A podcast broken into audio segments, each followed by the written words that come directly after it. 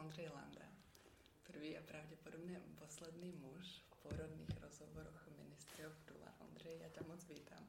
A děkuji ti za tvoj priestor a čas. Ty si mužom, který původně študoval viacero odborov, od religionistiky, sociálnej antropologie, environmentalistiky až po Janáčkovú akadémiu muzických umení. Pôsobil si v mnohých tradičných a náboženských kultúrách, máš záujem v permakultúre a sebestačnosti. A um, asi pred rokom vyšla pod vydavateľstvom Malvern nádherná kniha Mintanaka Japonská cesta tela. Čo mňa ale bude dnes zaujímať najviac je tvoj film, tvoje dielo z roku 2013, a film z podhoria japonských Alp, ktorý dokumentoval spoločnú cestu teba a tvojej ženy tehotenstvom a následne pôrodom. Je to asi polhodinový film o prirodzenom aktívnom pôrode. Teba vyvstal poput k tomu zdokumentovať vašu cestu tehotenstvom a pôrodom? A prečo to celé vzniklo? No, tak ten poput byl ehm, tom dodat vlastně ženám odvahu.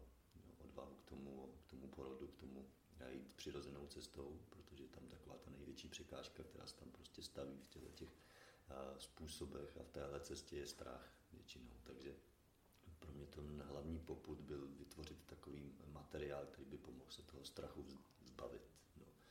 A ten takový impuls zvenčí, který k tomu přišel, ta velká inspirace, ta vznikla vlastně v Srbsku, kdy já jsem tehdy vlastně žil s tou svojí ženou, a jsme byli v těch rumunských vesnicích, nebo tam jsme teda v českých vesnicích v Rumunsku, že jo, v Banátu. Já tam dneska, dneska tam žiju vždycky část roku, mám tam svůj ašrám, takové meditační centrum a takovou malou svoji základnu.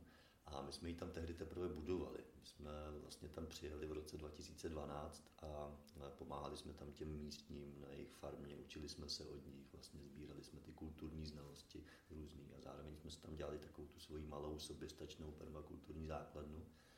A ono se stalo, že v ten rok tam žena otěhotněla, taky Fukiko. No a tedy tam za náma přijel taky jeden kamarád a on nás potom odvezl vlastně i na tu eh, srbskou stranu Banátu do vesnice České selo. A tam jsme narazili, potkali jsme tam pár těch učitelů, nebo on byl učitel vlastně, který tam byl vyslán českou vládou, aby tam prostě učil, učil ty srbsko-české děti češtinu a jiné předměty, ale v českém jazyce. A on byl s tou rodinou takový zajímavý typek, no, když to tak řeknu. Oni eh, žili trošku alternativně, dávali si pozor na dietu, na svůj životní styl, už tím, že vlastně žili v Srbsku, že jo, tak eh, to bylo taky zajímavé. A měli tam sebou i tři děti, s tou svojí ženou tam měl vlastně krásný tři děti, které byly takový svěží, čiperný, zdraví, jo. A mm, my jsme se s nimi bavili o tom, jak přišly tyhle ty děti na svět. A to mě ohromně zaujalo, protože ona nám tehdy říkala, no to první, to jsme měli porodní asistentku někde doma, u toho druhého to jsme udělali už jenom s manželem, no a u toho třetího to jsem jenom zavolala na manžela z koupelny, ať mi přinese ručník. Jo, a jsme na to koukali s otevřenou pusou, jak, jsou, jak, jak, to má na háku, jo? jak to bylo pro ní prostě úplně v pohodě, přirozené, že, že to prostě jde rodit i takhle doma a nás to ohromně inspirovalo. A my jsme si hlavně ale všimli přesně, co ta inspirace s náma udělala, že jenom vědět o někom, že to vlastně udělal, že to není problém. A pak vidíš ty krásné jako zdraví děti, které tam kolem tebe pobíhají. Prostě vidíš, jak to má třeba efekt v uvozovkách. Jo. Pak ten, ten, ten přirozený porod a vůbec přirozený způsob života, tak eh, nám to pomohlo právě se zbavit toho strachu. Jo, a těch eh, různých překážek, které nám tam ta mysl házela. Jo. Takže tohle byl ten prvotní impuls a když jsem to pak eh, natáčel, tak si říkám, jo, já bych chtěl docílit něco, něčeho podobného, vlastně poskytnout lidem podobný takovýhle lék na strach. No. Takže jste to od začátku i s tvojou ženou vnímali dost podobné. Mm-hmm, mm, no určitě.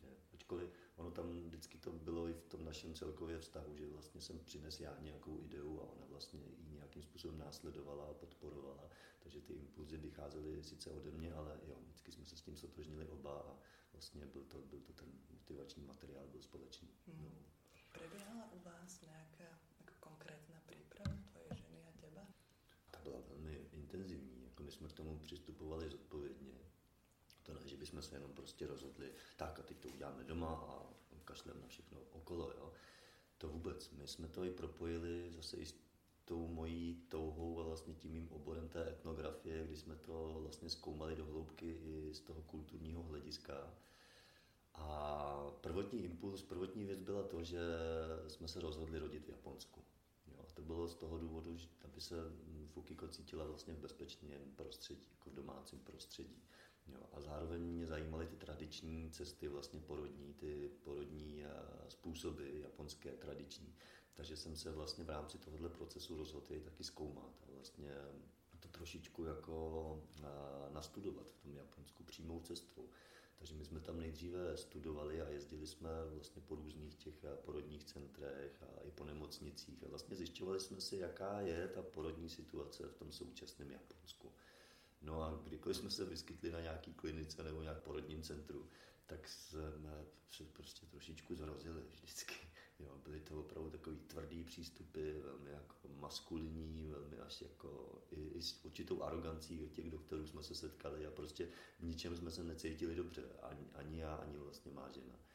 A pak jsme narazili, a to bylo vlastně velmi slavná taková klinika, já už nevím, jak se jmenoval ten, ten doktor, myslím, že v tom dokumentu, ale jsem to, jsem to zmínil, tak to byl doktor, který se snažil jít vlastně tou tradiční cestou, vracet, vracet ty jako ženy k tomu tradičnímu způsobu těch porodů, tak jak to v Japonsku bylo dřív běžné. A my jsme do toho vkládali spoustu nadějí, že tam třeba by to mohlo vyjít, tam, že by se nám to mohlo líbit, ale my, když jsme dorazili na tu kliniku, tak jsme taky zjistili, že je to uprostřed města že je to prostě v rušném prostředí a že tak, jak třeba on mluví i v dokumentech o tom, že tam vlastně ženy se naladí na ten tradiční způsob života, sekají dřevo a farmářská práce a tak dále. Tak když jsme tam přijeli, tak jsme zjistili v reálu, že to tam z toho vlastně moc není, jo, z toho tradičního. Že tam prostě chodí ty městské ženy, jenom přijdou do toho centra jako porodního, aby si posekali dřevo. Jako na, na hodinku tam sekají dřevo, aby měli ten jako pohyb ale vlastně to bylo vytržené z kontextu úplně, z toho nějakého způsobu života, který byl dřív pro ty farmářské Japonce běžný. Takže se nám to zdálo takový jako umělý hrozně. A jediné, co tam bylo zajímavé, bylo to, že udržovali vlastně tu porodní techniku v dřepu a s provazem, který visí vlastně ze stropu. Jo. Ona v tradiční Japonka rodí vlastně tak, že si chytne ten provaz, který visí ze stropu a v podřepu vlastně rodí. Tak to, že tam zachovávají. A taky to, že vede ten doktor ty ženy k tomu, aby opravdu byly fyzicky aktivní, aby pracovali během toho porodu a ne, jak je často běžné, že prostě doktor řekne, ne, a teď už jste těhotná, léněte si, nedělejte nic. Jo. Takže tam měl tenhle ten přístup, což už bylo jako revoluční v zásadě, jo. ale pro nás to bylo pořád málo. No. Takže my jsme odešli na venkov, začali jsme opravdu farmařit, začali jsme tam budovat určitou soběstačnou základnu farmářskou a našli jsme si tam v tom místě porodní asistentku, Vlastně my jsme to propojili, my jsme hledali i to místo, kde najdeme nějakou porodní asistentku a kde můžeme farmařit. A celý se nám to tak jako pospojilo, že to bylo i v takovém eh, místečku, kde jsme měli přátele. Takže on nám, nám to vlastně pomohl, tam ten kamarád potom tak jako domluvit Hiko Natsuaki, můj japonský kolega. Takže jsme našli vlastně takovéhle místo v Naganu, eh, v tom, v tom Japonsku a tam jsme se začali vzdělávat s tou porodní asistentkou. Vlastně my jsme k ní docházeli jako každý týden pomalu na různé masáže, na to, jako ten, ten proces toho vzdělávání, jak se připravit vlastně na ten porod. A tak. A zároveň jsem tam, když jsme potřebovali, tak jenom na ty základní měření, které vlastně ona doporučila, tak jsme došli na nějakou kliniku. To bylo asi třeba dvakrát, třikrát za celou tu dobu toho, toho těhotenství. Změřit nějaký základní hodnoty, jo, jak vlastně jsme na tom a jestli si opravdu můžeme jako to dovolit z fyziologického hlediska, jestli to bude na pohodu. A všechno na pohodu bylo, takže nás eh, vlastně všechno směřovalo k tomu, že můžeme prostě rodit tím přirozeným způsobem doma. A nakonec se stalo, že jsme se vlastně odloučili od té porodní asistentky, že i ona na nás byla jako příliš eh, už do toho systému, byl tam přímo nějaká věc, eh, že chtěla podle osnov a podle těch pravidel, že musí třeba kápnout nějakou nějakou chemikálii do očiček toho dítěte, když se narodí a to už se nám nelíbilo. A třeba to, že když jsme u ní byli občas, tak si tam přivedla jako nějaké studenty ze školy zdravotnický a vlastně když prováděla ty techniky a i ty masáže, tak vlastně přitom dávala to říct, lekce těm dalším, což už nám to tkazilo ten intimní prostor, jo, tak to se nám úplně nelíbilo. A nakonec byl ten základní rozpor asi v tomu, že mm, tam nebyl vlastně přístup toho muže moc. Jo. No, ta japonská společnost je opravdu taková velmi jako rozdělená mužsko-žensky, tam jsou ty role prostě mužské a ženské velmi jako přísně dané, téměř jsou tam takové bariéry a já jsem se přišel jako kůl v plotě celou dobu. A vždycky, když jsem se ptal, co vlastně tam můžu udělat já jako muž i pro tu ženu a tak, tak No, tak jako jenom zamyslel, no ne, ty jsi tady, aby si dal spermie a pak se prostě staral, jako a zajistil peníze, jo. Aha, aha.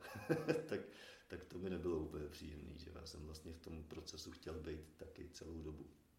Takže nakonec jsme se od té porodní asistentky taky odloučili, což bylo, a, když jsem se sice ptal ženy, jak to chce, aby, že já se přizpůsobím, že pokud chce s ní být pořád, tak prosím, ať, ať s ní je, ale že pro mě to není úplně jako komfortní, že budu prostě stranou, budu vlastně vyloučený z toho procesu, tak ona nakonec volila to, že budeme prostě to dělat sami, aby jsme tam byli jako rodina.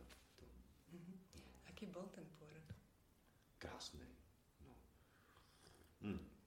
Nebo samozřejmě z pohledu chlapa, že jo, je to, je to pohodička, já jsem tam většinu času seděl prostě na kraji vany a popíjel jsem zelený čaj, že jo. Jenom když přišly kontrakce, tak jsme nastoupili, na tam byla ještě moje, naše přítelkyně, zkušená vlastně matka tří dětí, pekařka, takže tu jsme si tam přizvali, aby prostě nám pomáhala, třeba dodávala odvahu tý Fukiko a s masážem a, a tak dále, takže my jsme ji tam měli celou dobu přítomnou ale jinak pro mě to byl jako krásný zážitek, velmi jako přirozený a normální. Prostě to nebylo nic jako přirozenějšího než tohle. Ale v celé této jako atmosféře přirozenosti jako by tam celou dobu zněly takový nějaký neviditelný zvonečky kolem, který tomu dodávali jako takovou magii. A člověk si na to pak vzpomíná úplně s takovým lehtivým, hladivým pocitem jako na srdci. Takže celý ten proces byl krásný. My jsme tam měli pohodičku, byli jsme vlastně na farmě, na venkově. Teď jsme ten oheň, který jsme tam, na, kterým jsme vlastně, nebo voda, kterou jsme lili do té vany, protože Fukiko mm, rodila ve venkovní vaně, tak jsme ohřívali na velkém barelu, jo, venkovním ohněm, prostě vonil tam ten kouř do toho ten čajík a cikády té horské oblasti. My jsme ještě byli, žili jsme na území šintoistické svatyně, takže jsme to měli takovým tím, jako tou posvátnou atmosférou, jsme to měli doplněný. No a bylo to moc pěkný. No a co hnedka se taky stalo, že hned jak porodila vlastně Fukiko, tak říkala, že by nejradši rodila hned znova. Že to pro ní byl prostě nádherný zážitek, no, celkově. Mm-hmm. Dá se teda povedať, že ta úloha muža při porodě je v podstatě tam být a nerušit? Hmm. No, já myslím, že tohle je zkouška pro každého muže a na, nějakého, na nějaké to jeho maskulinní ego, řekněme, aby přesně se naučil nezasahovat. Aby tam byl jako plná podpora té ženě. A moc do toho nekafrál, ale zároveň prostě uměl taky dělat jasný rozhodnutí, třeba když ta žena je zrovna v úzkých, nebo když ta atmosféra je taková, že tam je potřeba nějaký jako jasný rozhodnutí udělat. A ta žena toho není schopná, ale jinak maximálně prostě poslouchat potřebu té ženy. Jo, tam se přizpůsobit a být tam jako potřeba, jako podpora. A Vím, že když uvedu příklad, tak a, takový ten začátek vlastně porodu, když přišly ty kontrakce, což přišlo asi 12 hodin před samotným tím porodem, tak a, Fukiko říká, no ale už přišly kontrakce a já bych teďka chtěla ještě s Mizuho jet nakupovat. Teď jsme se dohodli, že jde na nákup, no ne, zapomeň. Jako, jo, tam jsem byl ten rázný chlap, ne, teď už máš kontrakce, teď už budeš doma, teď se nikam nejede. Hmm. No ale pak během toho porodu prostě cokoliv ona řekla, cokoliv ona potřebovala, tak já jsem tam byl prostě po ruce tam byl a moc do toho jako nezasahoval. Mm-hmm. No. V tom dokumente tvoja žena vraví, myslím si, že život, který má zomrieť, zomrie. Existuje podle teba akási linka do spoločenského strachu zo smrti k strachu rodiť? Respektive myslíš si, že se bojíme porodu, protože se bojíme smrti? No, si jako hodila řebík na hlavičku, jo. Myslím, že to velmi úzce souvisí. My se vůbec bojíme v zásadě všeho přirozeného. Jo, a všeho takového, toho i syrově přirozeného. Prostě syrovostí života je ten porod a smrt, jo, to jsou prostě, to souvisí, no, tam je je tam ta krev, je tam to tělo, že, je tam to, že to tělo přijde, odchází. A, a jo, ten, ten strach z toho, že člověk jako zemře, nebo že se může prostě zemřít při tom porodu, že je to prostě furt nějaký jako riskantní akt v tom životě toho člověka, tak uh, myslím, ten strach je tam veliký. A my tohle v té společnosti zpracovaný nemáme. Máme to spíš tak, že tu smrt neustále vytlačujeme, prostě jak nejvíc můžeme. Ale to jenom proto, že vytlačujeme i to tělo. Jsme prostě tak neuvěřitelně mentálně zaměřená společnost. Tak vlastně stažení v té hlavě a v těch reflexivních prostorech té mysli, že to tělo prostě neznáme. Jo? My ho neznáme, my ho neposloucháme a hlavně mu nedůvěřujeme. Jo? Je to pro nás prostě svět eh, jakéhosi chaosu a temna a a té takové přírodní přirozenosti, s to vůbec můžu spojit, protože příroda to znamená přirozenost. A když se na sebe podíváme jako na společnost, tak jak jsme dospěli tomu vzdálenosti od té přírody. Prostě máme tak neuvěřitelně artificiální, strojovou, industriální společnost, která se oddělila od té přírody. Prostě, že, no, chtěl bych říct, že to snad ani víc ještě nejde, ale ono to bohužel asi ještě jde a v tomto tom procesu pokračujeme. Takže tím, že jsme se vzdálili, tak jsme se vzdálili i těmhle těm přirozeným procesům, které nemáme přijaté, nemáme zpracované. A jedním tímhle tím obrovským tématem je samozřejmě smrt a to se do toho porodu jednoznačně promítá. Takže já věřím, že jakmile přijmeme tuhle smrt, přijmeme prostě to, že jsme tady jako fyzická bytost a že zemřeme a zároveň, že smrt prostě není jako jenom konečná a budeme rozvíjet nějaké své duchovní poznání a duchovní uvědomění, taky ten porod a přirozený porod, tak pro nás bude opravdu konečně něčím přirozeným a spíš aktem oslavy, než aktem strachu. Hmm. Takže jsme podle teba zanevreli jako společnost na moudrost vlastného těla, na úžas k vlastnému tělu, na to, jak vlastně úžasná, úžasně funkčná je to schránka. No, rozhodně. A už třeba i tímhle tím pojmenováním, jo, na to pozor, že je to schránka. Jo. My jsme vlastně to degradovali na pouhou schránku, a nebo na nějaký nástroj, prostě nástroj našich mentálních cílů. Jo. A nějaké nositele prostě našeho já, ale ono tělo v našem základu je naše já. Jo. To je prostě kořen našeho já, to je kořen našeho bytí. Jo. Když se podíváme třeba na japonské slovo pro tělo, nebo na ten čínský znak v japonštině, když se zapisuje vlastně čínskými znaky, ta japonština, tak ten čínský znak pro tělo znamená kořen člověka. Opravdu to je naše kořen, to je odkud vychází naše bytí. Hlavně tohle bytí, to tělesné bytí má svoji obrovskou moudrost a inteligenci. Že jo? Ono nám naprosto jasně říká, co je pro nás jako dobré, co není dobré. A my jsme se naučili spíš poslouchat nějaký, nějaký mentální struktury, nějaký pravidla a které jsou uměle vytvořený a to tělo prostě neposloucháme, neslyšíme a většina z nás ani neví, že má nějaké tělo. Jo, je, to, je to prostě tak. Hmm. hmm. Dokud se neozvou takové ty hlavní věci, jako je sexuální půd a hlad a to, že se potřebujeme vymočit nebo vyprázdnit, tak v zásadě jinak nás moc tělo nezajímá. Hmm. Hmm. V určitých um, tradičnějších, například beduínských a tuaregských kulturách je porod vysloveně ženskou záležitosťou, kde se vlastně, kde žena rodí so ženami, kde muži nemají moc přístup. U Tuaregů vím, že je to tak, že ten muž tam v podstatě vstupuje asi, nějakých, asi po nějakých pětich dňoch. Víš si představit, že by tvoja žena chcela být jako v čisto ženské esenci. Věděl by si to přijat? Hmm.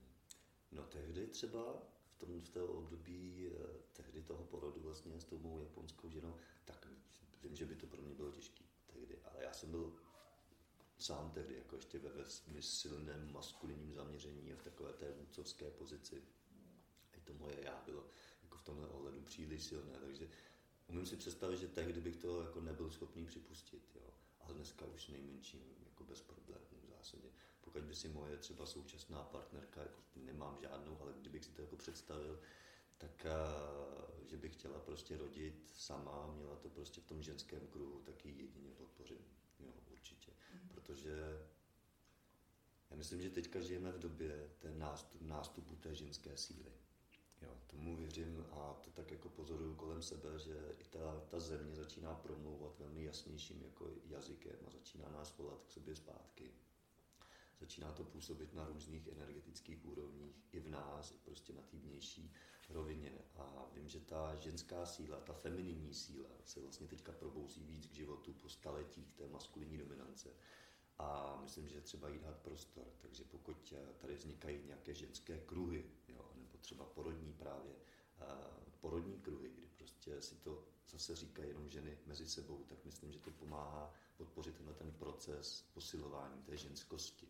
Jo, takže já vzhledem tomu, že to jednoznačně podporuju, tak bych byl pro. A osobně mě to trošku mrzelo třeba, ale bylo by to jenom prostě jenom si to vyřešit v sobě. Hmm. Jako, ale, hmm. ale myslím, že bych to byl schopný připustit. A právě plně respektuju tady ty kultury, které to mají takhle oddělený, kde totiž potom jsou ty, ty prostory pro ty muže naopak, kam zase ta žena nemá přístup. Jo? A já myslím, že v tomhle by to mělo být vyrovnané. Že každá ta kultura by měla mít právě ty prostory, kde jsou vyloženě jenom mužské a jenom ženské, kde se naplňuje opravdu do hloubky ta maskulinita a ty maskulinní potřeby, které jsou zcela jiné od těch femininních. A my si v určitých ohledech a v určitých hloubkách jako muži a ženy nejsme schopni porozumět. Jo, to prostě nejde, ale můžeme se respektovat. To je důležité. Hmm. A můžeme se akceptovat. Hmm. Jo? A můžeme akceptovat tyhle rozdíly. Ale my jsme tady fakt jako v naší kultuře obzvlášť, jsme vždycky měli ty mužské prostory, které byly posvátné. Byly to, nevím, třeba i ty klášterní prostory, v té vlastně maskulinní spiritualitě, tam je to velmi zjemné, kam jsou prostě prostory, kam ta žena nemá přístup, že tam jako nesměla vstoupit. Ale kde jsou teďka ty ženské prostory, kam ten muž nemohl vstoupit? Vlastně nic takového nebylo. Že to se vlastně úplně vytratilo z té společnosti. Takže zaplať pámu, jestli by toto něco takového vznikalo, tak to vyrovná tenhle ten disbalance. Já za to budu jedním rád. Mm-hmm. Keď se na to díváš z perspektivy našej modernej spoločnosti, myslíš si, že pre moderné ženy, potažmo pre moderných mužov je důležité, aby u toho byli, aby byli u zrodu svojho dieťaťa? Hm, já myslím, že to je těžký generalizovat. Jo, že to je fakt jako na naladění té jednotlivé, té různý, té který rodiny a toho kterého jednotlivce. Mm. Jako pokud je člověk, třeba muž, pro kterého je to, by to byl až jako traumatický zážitek, který prostě cítí, že, by tam, že tam nemůže, tak eh, vlastně spíš hrozí, že přinese nějaké negativní pocity jako do toho, do toho porodu. Takže lepší, když tam nebude. Jo, ale když to bude tak cítit, že by tam rád byl a ta žena bude potřebovat, aby tam byl, tak samozřejmě jo, jednoznačně. Ale tohle je fakt na individuální domluvě a myslím, že jako generalizovat je to nebezpečný, protože pak se právě vzdalujeme té moudrosti toho těla a těch pocitů, který právě v období toho porodu a těhotenství je naprosto zásadní poslouchat a umět je poslouchat. Prostě co tam cítím, tak to je to hlavní. Takže pokud eh, my budeme jako cítit, že by tam ten jako muž neměl být a on se tam jako necítí na to a ani ta žena necítí, ale řekneme si, ne, ale by tam měl být pro ukotvení té rodiny, aby jsme to všichni zažili, tak to může udělat víc škody než užitku. Jo, takže žádná generalizace, myslím. Myslím, že to je závisí na individu a na konkrétní situaci a konkrétní rodině. Ja sa stretávam niekedy s tým, že je to rozporuplné, že žena by si prijala, aby tam ten muž bol a muž tam byť nechce. Jak to riešiť? Hmm, komunikací. Fakt jako o tomhle se musí komunikovat. Já vím, že často muži o tom ani komunikovat nechtějí, třeba, že jsou pak jako zavření, ale tohle je právě výzva pro muže. Jo, protože krucinál, tohle je ženská věc, velmi jako ženská, velmi důležitá ženská, ale není to jenom ženská, je to i pro tebe, je to pro to dítě, že jo, muži, teď jako mluvím k muži, jo, a člověk by tam měl být schopen prostě se otevírat, jo, pokud ta žena potřebuje komunikovat, a většinou ženy jsou ty komunikativnější, není to zase pravidlo, ale často to tak bývá, tak ta žena by se měla jako najít odvahu o tom komunikovat ten muž by měl najít taky odvahu sám sobě, aby se té komunikaci otevřel. A měli by to prostě vykomunikovat, jak jen to jde, dotýkat se těch citlivých témat, protože tohle je i pro ten jejich vztah že jo, velmi důležité. To může otevírat věci, které jsou tam třeba jako zazděný a které se stejně pak na tom dítěti projeví. Oni budou pak eh, že jo, nevědomky přecházet na to dítě. Takže to období toho těhotenství a období těle otevírání těchto citlivých věcí je taky období, kdy se dá velmi krásně pracovat na tom stavu, aby tam byl připravenější pro to dítě, že vlastně přikládat nebo připravujeme půdu pro to dítě. Takže pokud tam je nějaká kolize, jakákoliv, tak by se to mělo prostě o tom mluvit a mělo by se to hledat citlivým způsobem, ne zase nějak moc tlačit, ale věřím, že prostě citlivá komunikace je, je ten klíč na toto. Hmm. Já vnímám, že keď si to takto ty partnery kvázi nestihnou dostatečně vykomunikovat, takže ženy, protože to celé těhotenstvo a ten porod, i to rané mateřstvo je pre ženu vlastně velmi jako zranitelným obdobím. Myslím si, že žena, keď rodí, aspoň já zo svojej skúsenosti, tak si myslím, že tak hlboké zranitelnosti si, jako málo kedy si na tu hlubokou zranitelnost tak moc siahne. Mhm. A veľakrát, keď sa to nestihne nejak jako ustáliť alebo nastaviť, tak vnímam to, že ženy to potom vnímajú ako nejakú veľkú zradu. A to není velmi dobrý začiatok pre to, keď vlastně vytvoria dvaja rodinu. Že jo? No, jednoznačně souhlasím. No, určitě. Je to prostě období jako zranitelnosti, je to období otevření se, je to období zrodu nového života. Je to posvátný období.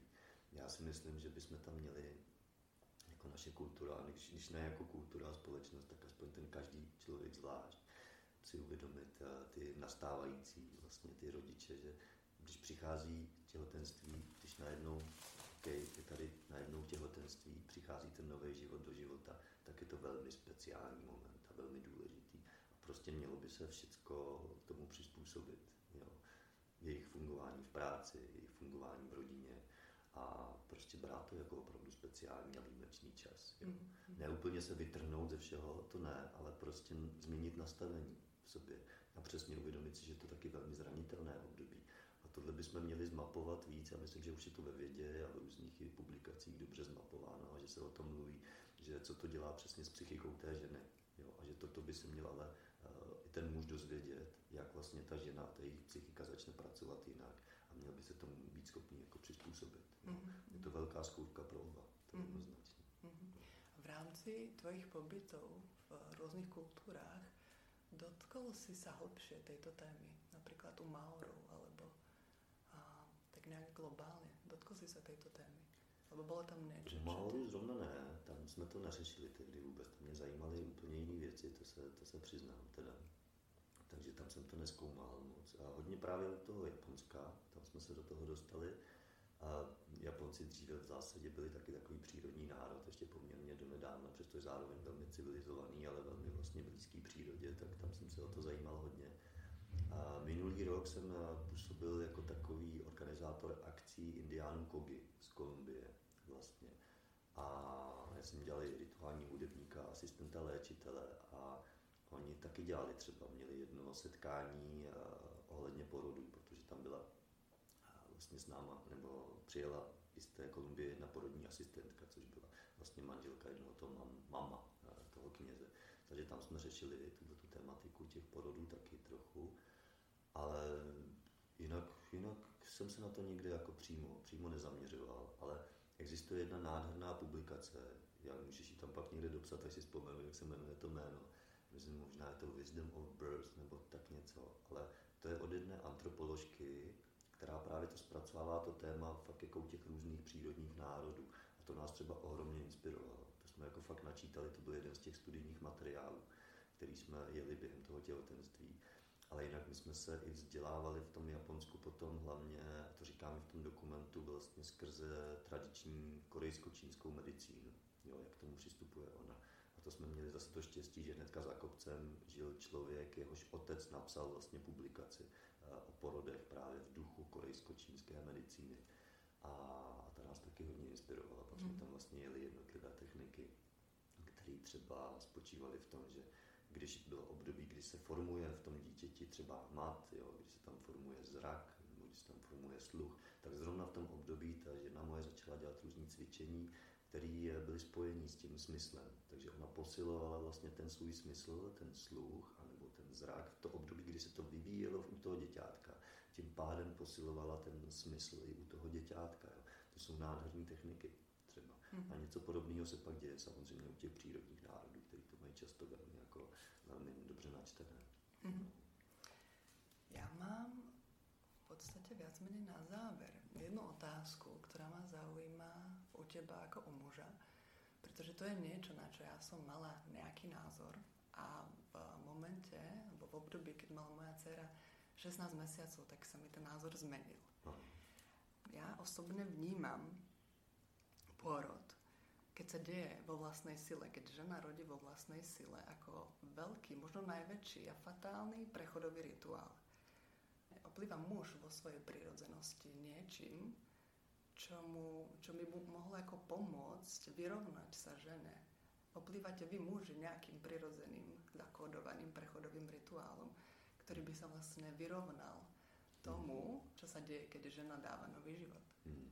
To je krásný, krásný impuls tohle, protože jo, to je třeba tematika, který se hodně zabývám.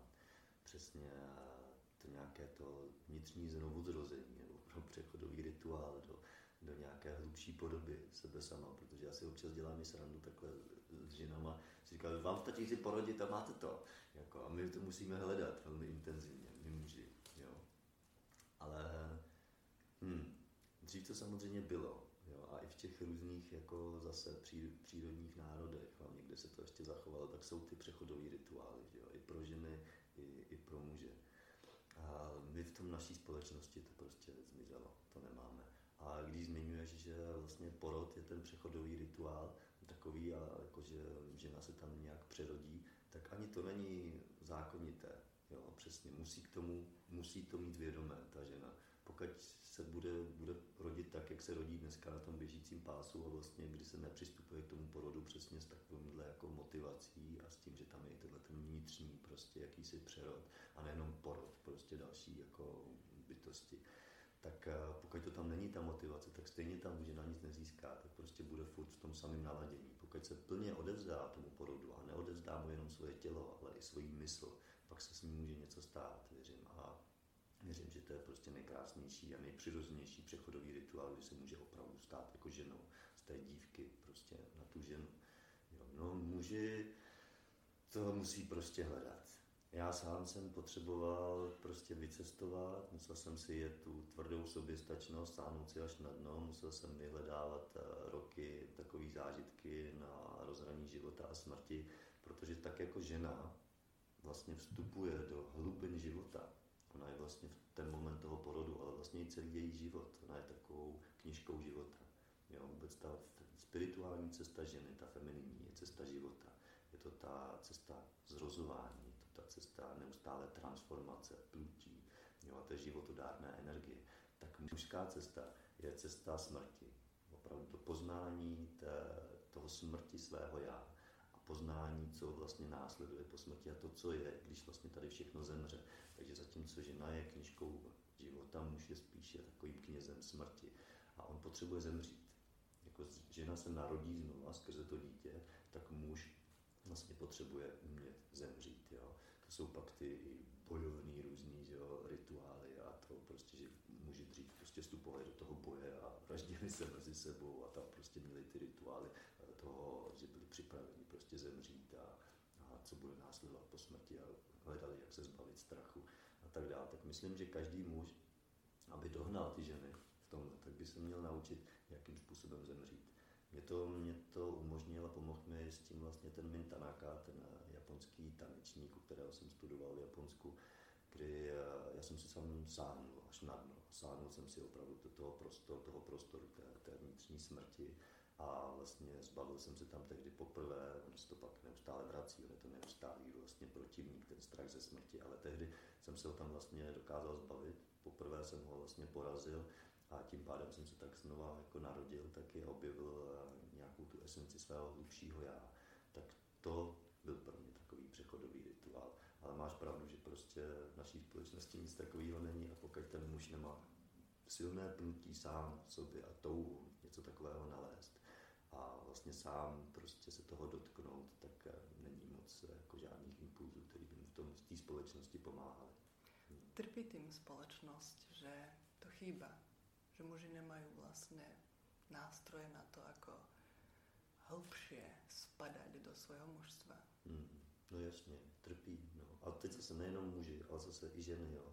Přesně, ty, ty máš teďka tuhle tu práci mm, a jsi takový tím kanálem do toho hlubšího pochopení těch porodů a já jsem strašně rád, že se to právě děje, ale furt je to obrovská menšina, jo, jak říkám, jako ty, těm ženám chybí prostě to, ten kanál, jak vstoupit do toho porodu a fakt to brát jako hlubším způsobem, jako i ten svůj vnitřní přerod, jo. Takže tím trpíme, jo. ale samozřejmě celá společnost trpí tím nedostatkem přechodových rituálů, to je jednoznačný. Já budu eh, citovat, nebo ne možná citovat, ale vrátit se teďka na Stanislava Grofa, viděl jsem s ním nějaký rozhovor kdysi dávno, ten přesně se o těch přechodových rituálech baví a říká, že my jsme společnost jako adolescentů v zásadě. Jo, a já se tomu názoru jednoznačně přikládám, protože stačí se podívat kolem sebe a do lidských duší, které tak běžně potkávám, to jsou prostě ještě děti. Většinou jsou to ještě dětské duše, které si tady hrajou na tom světě a ještě nepřijali tu základní zodpovědnost za smrt, za život, za to přinést nový život do tohohle světa taky zodpovědnost za svět kolem sebe, za přírodu, za, za to, že jsme tady prostě jenom na náštěvě a že jsme taky pečovatelé o tom svět a nejenom prostě si s ním hrát a nějak ho využívat jako takovým tím rozmazleneckým dětským způsobem. Jo. Hmm. Hmm. Myslíš, že se tam dokážeme vrátit? Že dokážeme mm, vyrastat znova? No, to je otázka na tělo, že to možná moje odpověď se nebude komu líbit. Já jsem já si myslím, že bez obrovský nějaký kolize a jako velký krize, to už se to neobejde. Jo, já myslím, že jsme tak daleko, tak jsme tak vzdáleni teďka tomu přirozenému základu našemu, že jako to nebude jednoduchý návrat. Jo. Že jsou tady, můžou tady být individua, který si prostě dají, a jsou takové individua, který si prostě dají ten velký cíl a vloží do toho tu obrovskou sílu, že se pokusí překonat, vlastně stáhnout se z tady tý naší přebujelý hlavy, prostě se stáhnout zpátky na zem a dojít dolů a najít tu svoji přirozenost. A pak to mají, ale to jsou fakt jako vzácní výjimky. V tom většinovém systému, většinové společnosti jsme prostě velmi ztracení a velmi vzdálení tomu přirozenému základu. A já už se obávám, že bez nějaký velký jako krize a bez velkého pádu se to neobejde. Ale věřím, že jsme na cestě.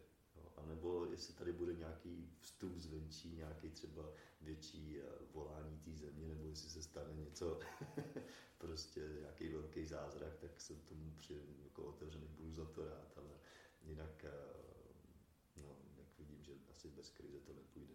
No. Hmm. Hmm. Ondřej Landa, muž, který uh, zajtra odletl na tři měsíce do Indie, a mají krásný indický čas a já ti moc děkujem za, za tvoje slova. Mm-hmm, taky děkuji. Příjemný rozhovor.